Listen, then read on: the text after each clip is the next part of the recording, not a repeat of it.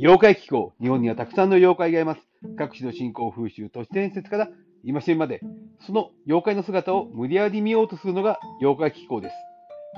くだべ。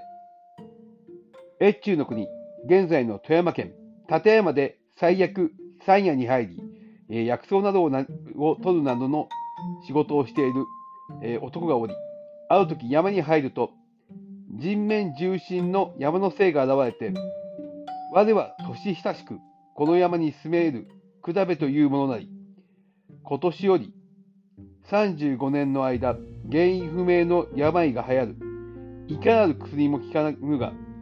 我が姿を映したものを一度見れば、必ずその災災難から逃れることであろうと言ったと伝わる。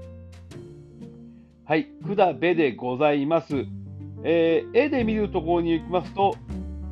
えー、顔に3つの目、そして脇腹にもまた目があるという姿をしております。この姿はまた次回解説しますが、ある妖怪によく似ております。えー、最悪薬草を取るもののとこに現れたということは、やはりそのようなものなのではないかなと思います。山に吸うもの、薬に詳しく、えー、占いや全てのことができるものということで、えー、今まで出てきた山彦、アマビエ、アマビコ、そのモーダシと少し似ているものではないかと思います。山に住む人であったのか、山で住むものであったのか、えー、そこに対してはいろんな疑問が残りますが、えー、このくだべ、このくだべが、えー、後に訪れる、え